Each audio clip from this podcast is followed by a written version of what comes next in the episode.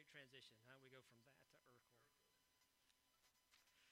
The guy that played that was a guy named Jaleel White, and uh, talented young man. In fact, he created that character in the midst of of, of the of the, uh, the, the audition. Like he, that really wasn't how that character was originally written. He was only supposed to be there on a couple of episodes, but the, he just blew the audition away, and he became a long-term uh, character on the show. Well, he actually went on to to host a show called Total Blackout. Anybody ever see this show?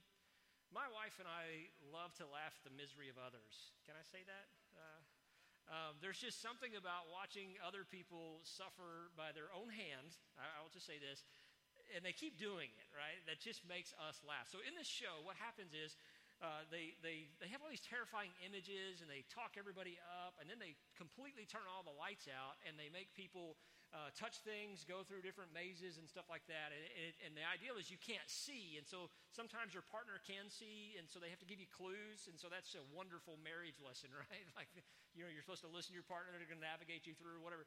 But anyway, they, they, one of the funniest ones I ever saw was do y'all remember these, these troll dolls? Do y'all remember these? So they got these people, I mean, just psyched out, and it's pitch dark, and they have to put their hand into this box and touch all the stuff that's in there and figure out what it is, right? And the reactions of these people when they get the little troll hair, I mean, it, it like like things crawling on you, right?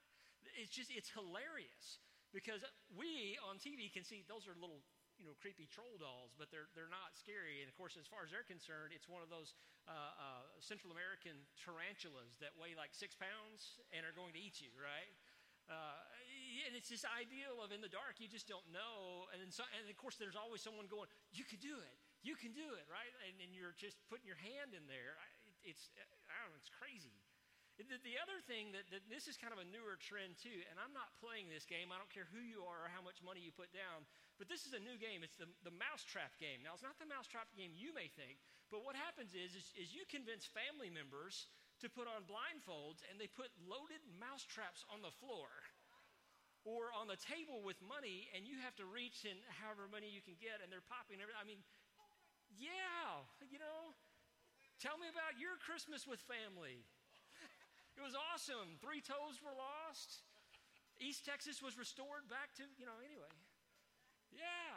But the idea is that you're blindfolded and you're trusting, right? This is crazy talk. That's why we like to do things with lights on, you know?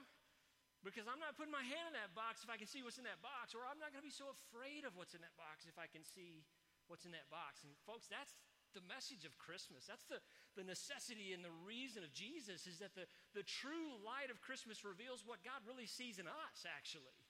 And, and it's what we sometimes miss is that, that, that God sends Jesus down to us, not just because we needed rescue, but to reveal in us that the danger is really in staying in the dark, not coming towards the light.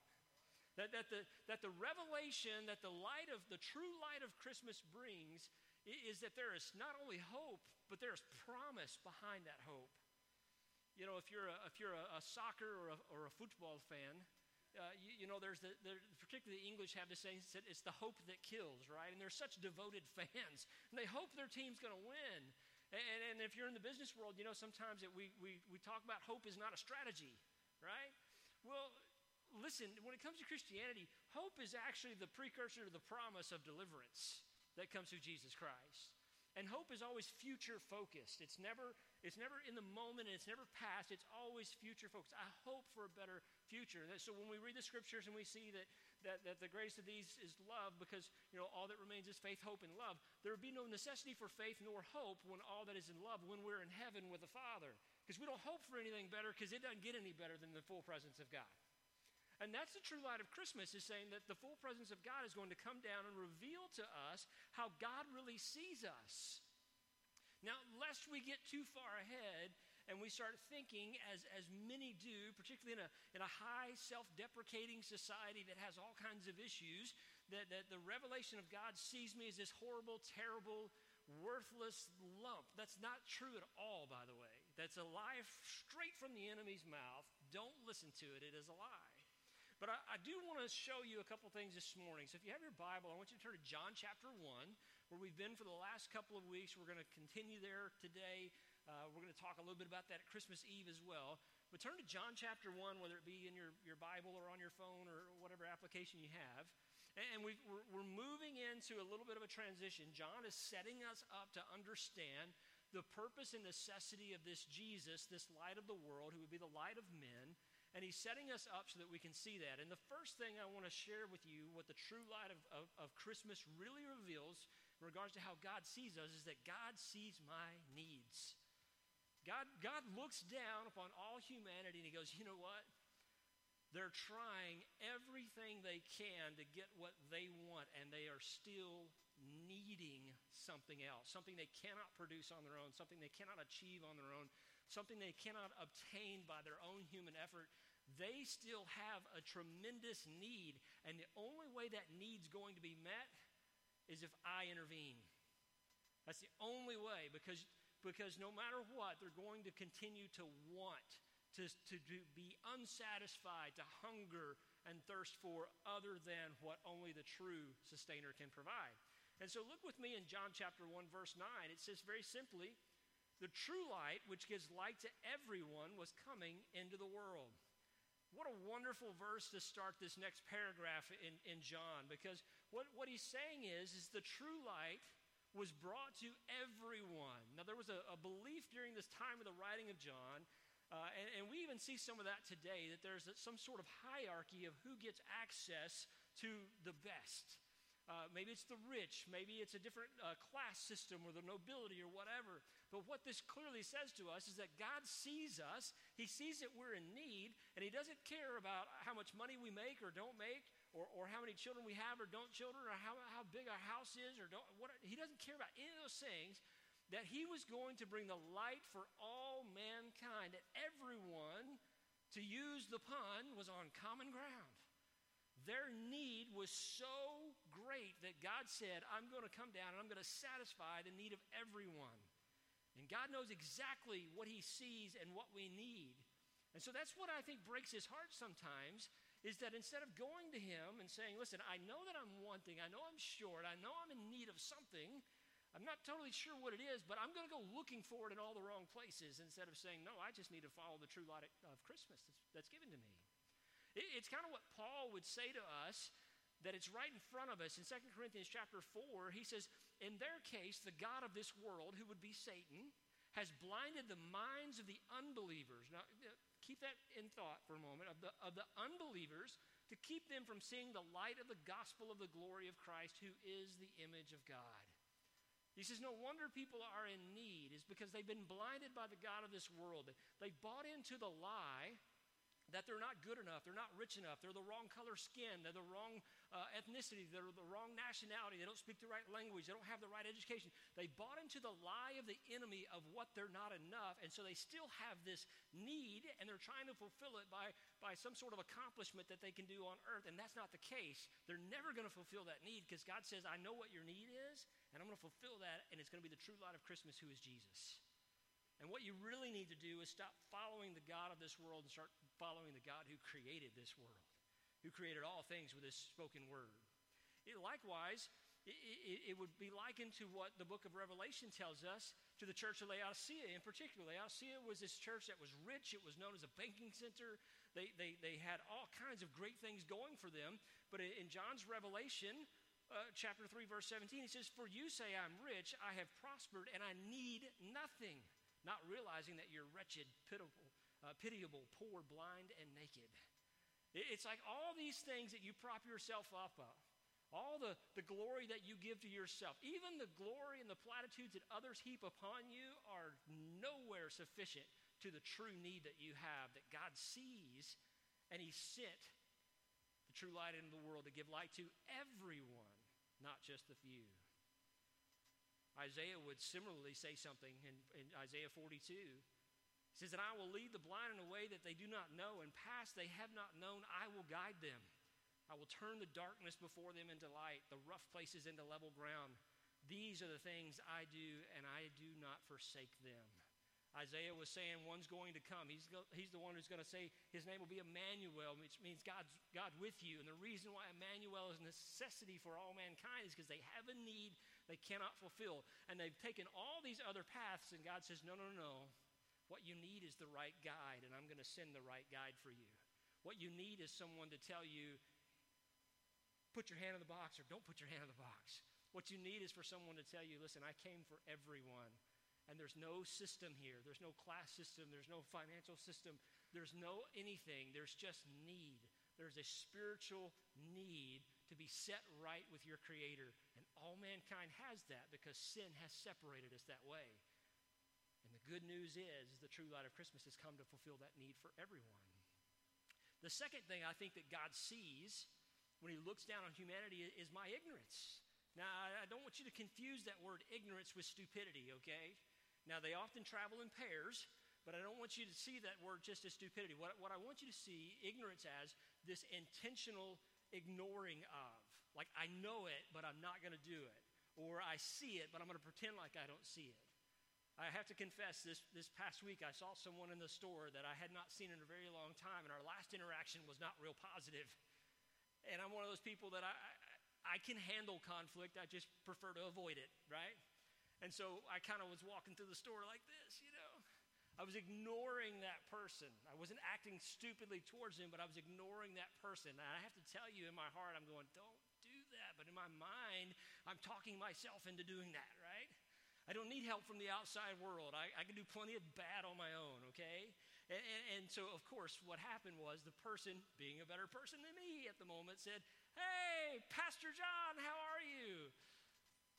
Hey, I didn't, I didn't say it, but I did see him there. And we talked a little bit, and it was weird. It was awkward to say the very least. But that ignorance had purpose behind it, had fuel behind it, had decision behind it, had choice behind it. And this is exactly what, what John tells us in, in verse 10. He was in the world, and the world was made through him, yet the world did not know him. Now, now, it sounds a little circular in how it's written here, but essentially what he was saying was there is not any way, shape, or form that the creator of the world has hidden himself, his power, his authority, his desire for mankind from anyone. He actually was very forward in this, and people looked at it and go, I'm choosing not to ignore that. Not, not, I'm choosing to ignore that, to, to not let that go into my mind. I'm not going to accept that, right? It, it's this whole claim thing that's really kind of messed up.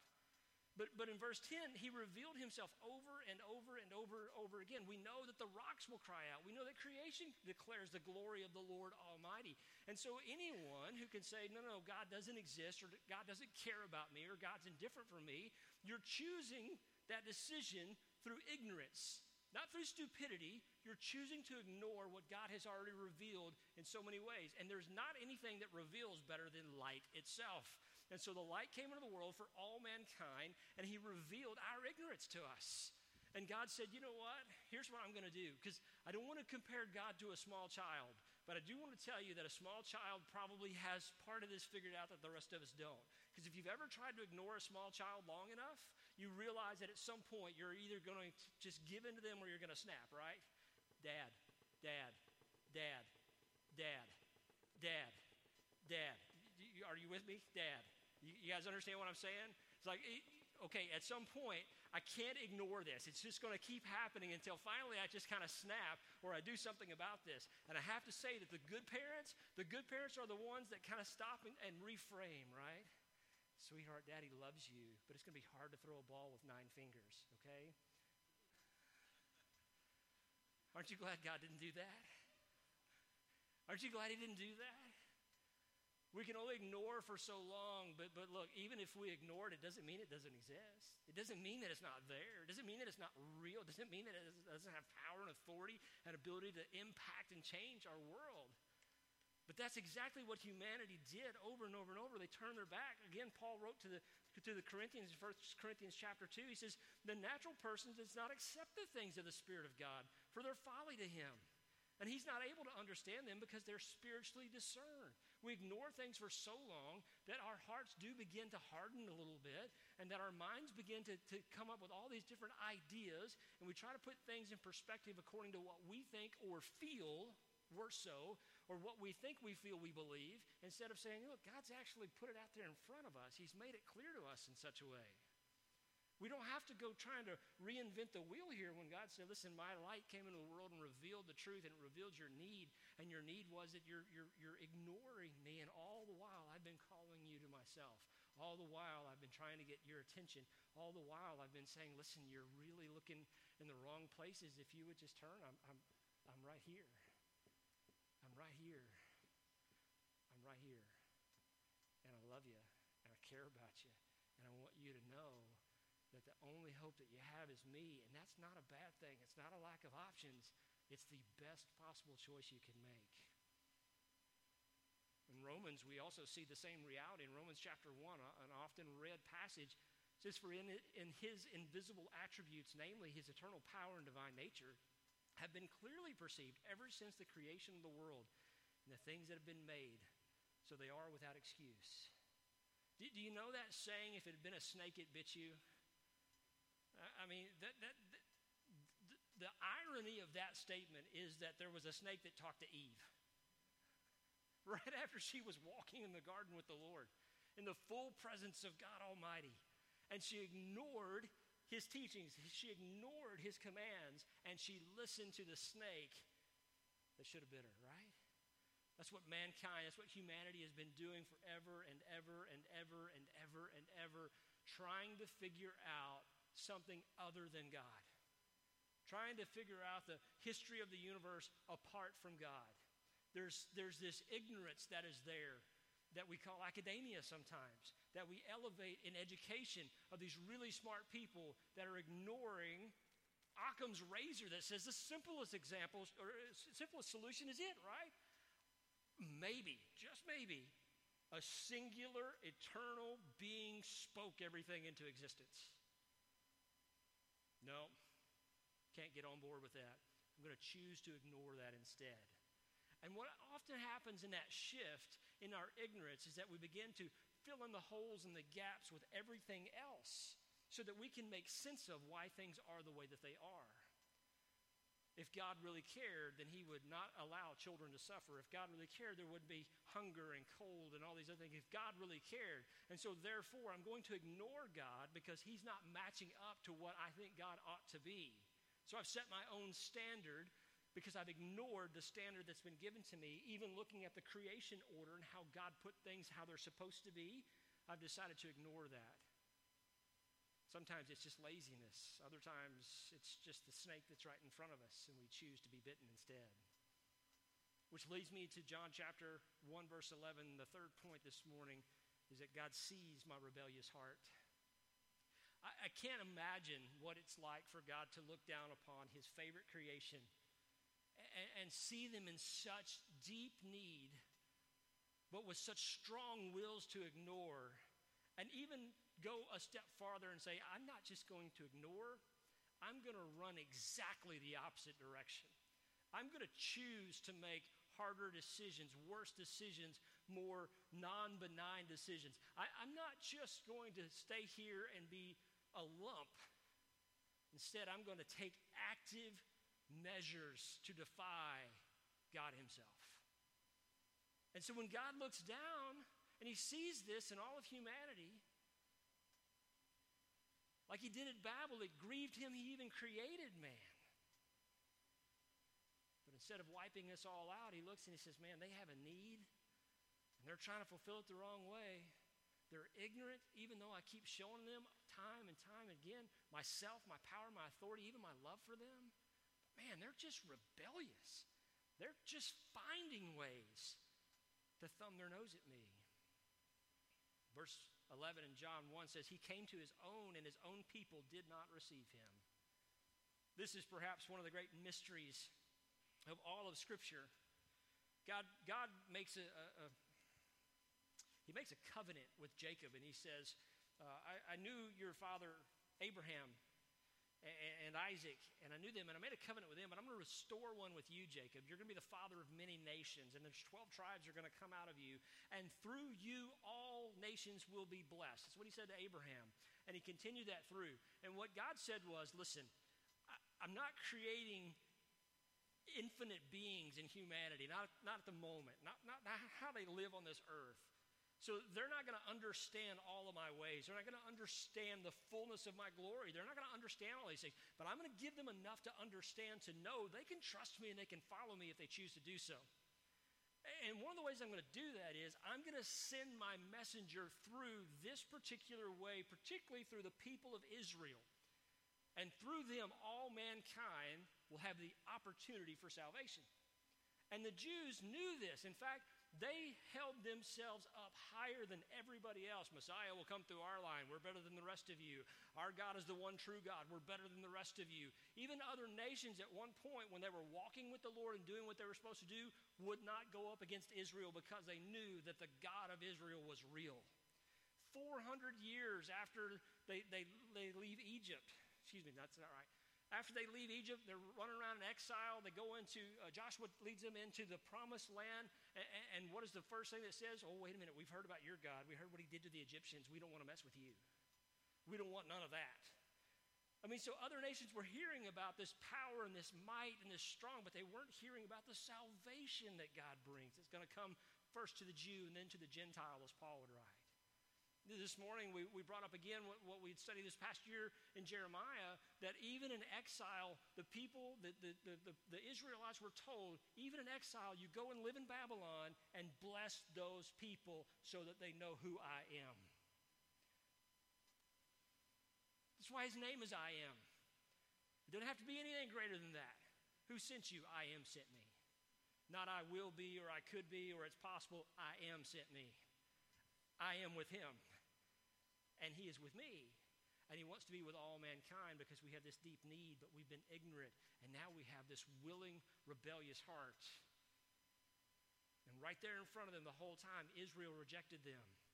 When Jesus would come onto the scene, uh, during his ministry, which was only about three years, which really is so interesting that in three years, one man could disrupt society for a couple of thousand years, right? They, they looked for him for a couple of thousand years. He spends three years here making waves in a small little country about the size of Rhode Island, by the way, with, with, with, one group of people, two groups of people if you count the Romans, okay? And he shakes things up for three years. They nail him to a cross, put him in a tomb. He walks out of there. 40 days later, ascends back to the Father, and he says on his way out, Hey, I'm going to be back because things are going to get dark, and I'm going to bring light back into this world. But in that meantime, in the three years, the Jewish people, God's chosen people, who knew him but ignored him, have Jesus right in front of them. This is what he says in Luke chapter 13, verse 14. But the ruler of the synagogue, some celebrity pastor probably, right? The ruler of the synagogue, indignant because Jesus had healed on the Sabbath, it's crazy, said to the people, There are six days in which work ought to be done. Come on those days and be healed, not on the Sabbath. This is one of the most asinine stories in all of Scripture for me. Some dude got healed. I don't care what day it was, and I don't care what he got. Nobody failed to acknowledge that this man was healed. Are y'all catching this? And instead, the guy says, No, no, no, no. Monday through Friday, 8 to 5, 9 to noon on Saturdays, right? No. They all missed the reality and ignored it. It was right, literally, right in front of them. And they said, No, no, no, man, this is outside of our rules. How are those working out for you, right? Because you're, you're ruling by fear and you're ruling by authority. You're not ruling by love and by truth. And that's what the, the true light of Christmas is going to bring into this world. Likewise, when Jesus was in his hometown and he was preaching in Luke chapter 4, it says this when they heard these things, all the synagogue were filled with wrath. Imagine that, being in church and everybody gets upset at the pastor, huh? Wouldn't that be interesting? I'd love to have that ability. Like, I've made y'all uncomfortable, and some of y'all turned a little bit, but I mean, I'm talking like vitriol anger, right? Like, I, I, I, I'm trying to figure out how do I do that. They were so filled with wrath and they rose up and they drove him out of town and brought him to the brow of the hill on which their town was built so that they could throw him down the cliff. Man, some people just leave churches. They don't carry the pastor out and throw him off a mountain. Right? Nowhere in that statement did they say they disagreed with him. He was a liar he was guilty of blasphemy, all you saw there was they didn't like what he had to say and couldn't refute it. And so, what the plan was kill the messenger. Kill the messenger. There, hey, there's no way this guy is from our lineage. There's no way he's the Messiah. There's no way that he's really the guy because everything we've built him up to be in the past is not who this person is. But really, go back, it was right in front of them the entire time, and they were ignorant to the truth of all the scriptures that they had proclaimed to know so well, and they missed it. It was right in front of them the whole time. Right in front of it. And the reason it was right in front of them, because their hearts were so rebellious. So rebellious. Have you met somebody like that? That no matter if you're right, no matter how much help you want to give them, their rebellious heart is going to stop them from receiving the truth, stop them from seeing how much you love them, Stop them from knowing how much you care about them. Stop them from seeing that even in discipline, you're doing what is best for them, but their rebellious heart has gotten to such a place that it's become willful rebellion. And we call that simply sin. That's really all it is. It is a willful rebellion against the authority, which is God and His Word. But finally, I think this is one of the best buts in all of the Scripture. Verse 12 God sees a beloved child. I, I think it's right here where we kind of miss understanding the miracle of Christmas and the necessity of Christmas and what the end game of Christmas really was and is and can be for others. Because we look at all these other things and we see that God is somehow indifferent. God is somehow set apart from everybody else. God doesn't really care about humanity. But, it, but in verse 12, it starts with the word but. To all who did receive him, who believed in his name, he gave the right to become children of God, who were born not of blood, nor of the will of the flesh, nor of the will of man, but of God. And let me tell you what, what the true light of Christmas is. True light of Christmas the true light of Christmas, it, it, it revealed for us what God already saw.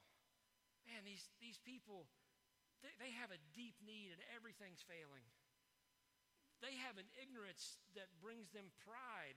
They're proud to be ignorant. Yeah, I've heard the truth, but I chose to ignore it. I mean, eh, indignant.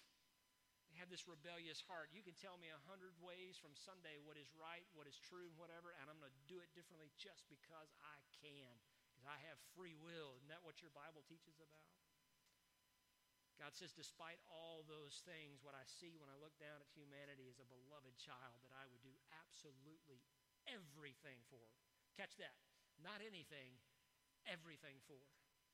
I would do all I could to get that relationship restored, to provide for them not just the hope, but the truth that they need so desperately to fix their rebellious hearts, to fulfill every need they ever had, and be so real to them that they can no longer be ignorant.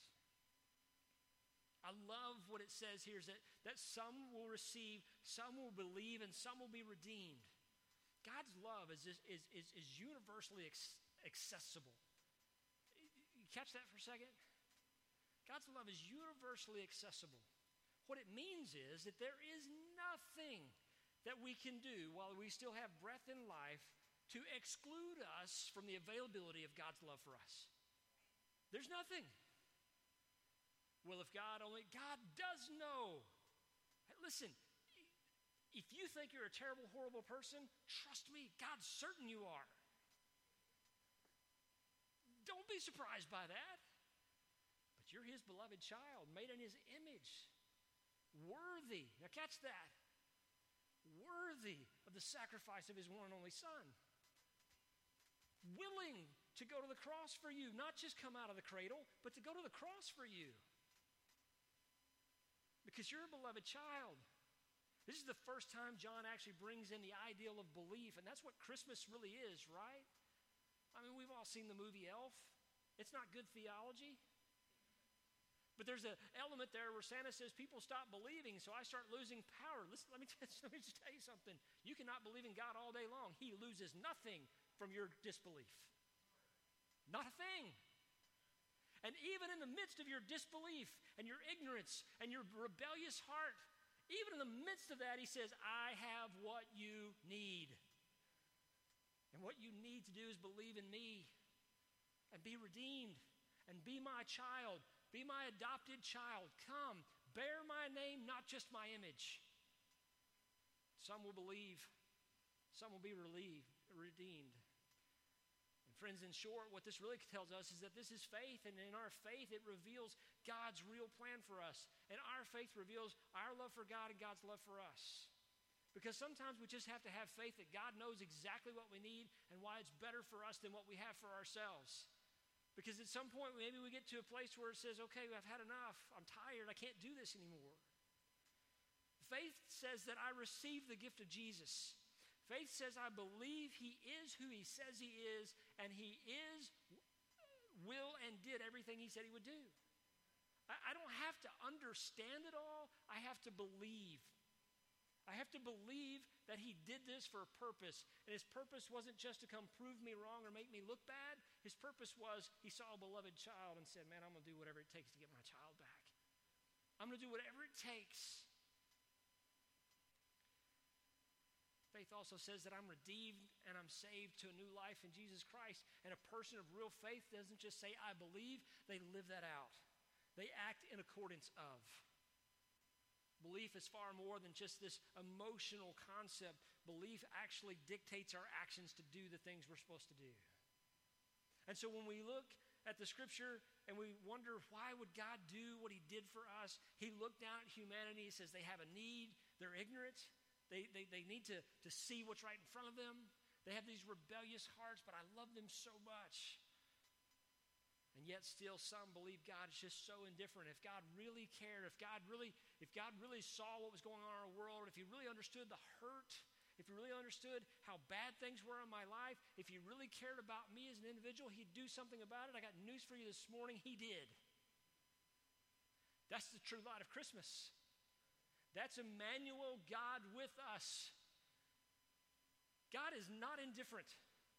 Because if he were, he would not have taken such measures to draw us back to himself. God doesn't care about me. I got news for you. God cares about you more than you could ever possibly know. But here's, here's the caveat listen to this. The reason why so many people think God's not real or He's not powerful or He doesn't care about me is because the rebellious hearts have gotten so hard. They have embraced the sin of this world so much that their needs are yet to be fulfilled if they just keep on doing that. Think we live in a day and age right now where, where our worth and our value is too closely tied to our feelings, which are fueled by doubt, despair, and unmet needs and ignorance. And friends, unfortunately, one of the great disbeliefs in all of Christmas. All of Christ must come for us. One of the great disbeliefs in all of that are furthered because people don't believe that it's possible for God to do what He did. And the reason they don't believe that it's possible to understand that is because the, the harden of their hearts, the sin that they're so deeply wrapped in, that strangles them, that's holding them down, is keeping them from seeing the truth. It's not just a bunch of rules, it's not just a whole bunch of do's and don'ts. It's God said, Listen, there's but one way, and I'm it, and I love you. And I see everything that's going on, I see everything that you need. And I'm not going to make a provision to allow you to stay in your sin and still be in my presence. It doesn't work that way.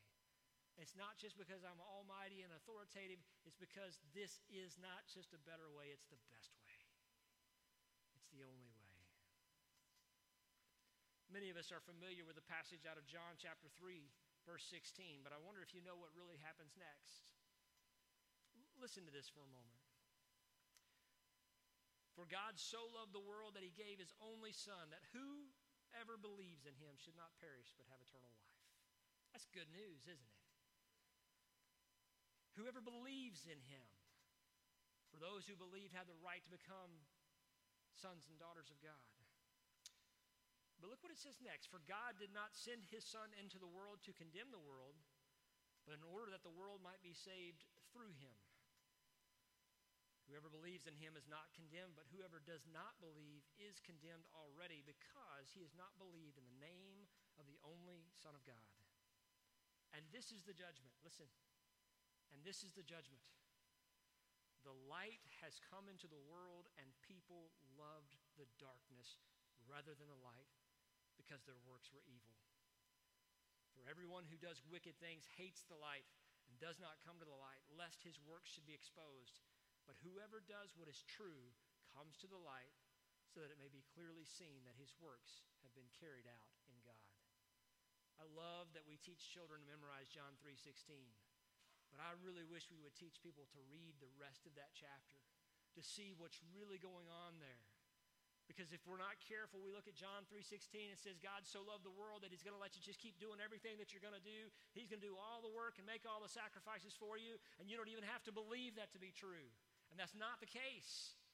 God so loved the world that he gave his one and only son that whoever believes in him, and I'm not just talking that he exists, but knows him, believes in him, trusts him, follows him, has faith in him in such a way that my belief in the true light of Christmas dictates every aspect of my life. That when I'm walking in sin, I know it. I don't just embrace it, I don't just don't realize that God's indifferent. No, no, I know it to be true, and I believe in him. And because I believe in him, I know how he sees me, and he sees that I'm in need, and I'm trying to fulfill a need the wrong way. He sees that I'm ignorant because I've tried to say, I'm going to ignore the rules, I'm going to ignore the relationship, I'm going to do what I want to do. He sees that I have a rebellious heart and I'm fighting him tooth and nail and everything I'm trying to do. But he says, No, that's not enough for me. I'm going to send my son into the world. But if I shine the light and reveal how I see you and reveal all the things in there, don't run back to the darkness and love it.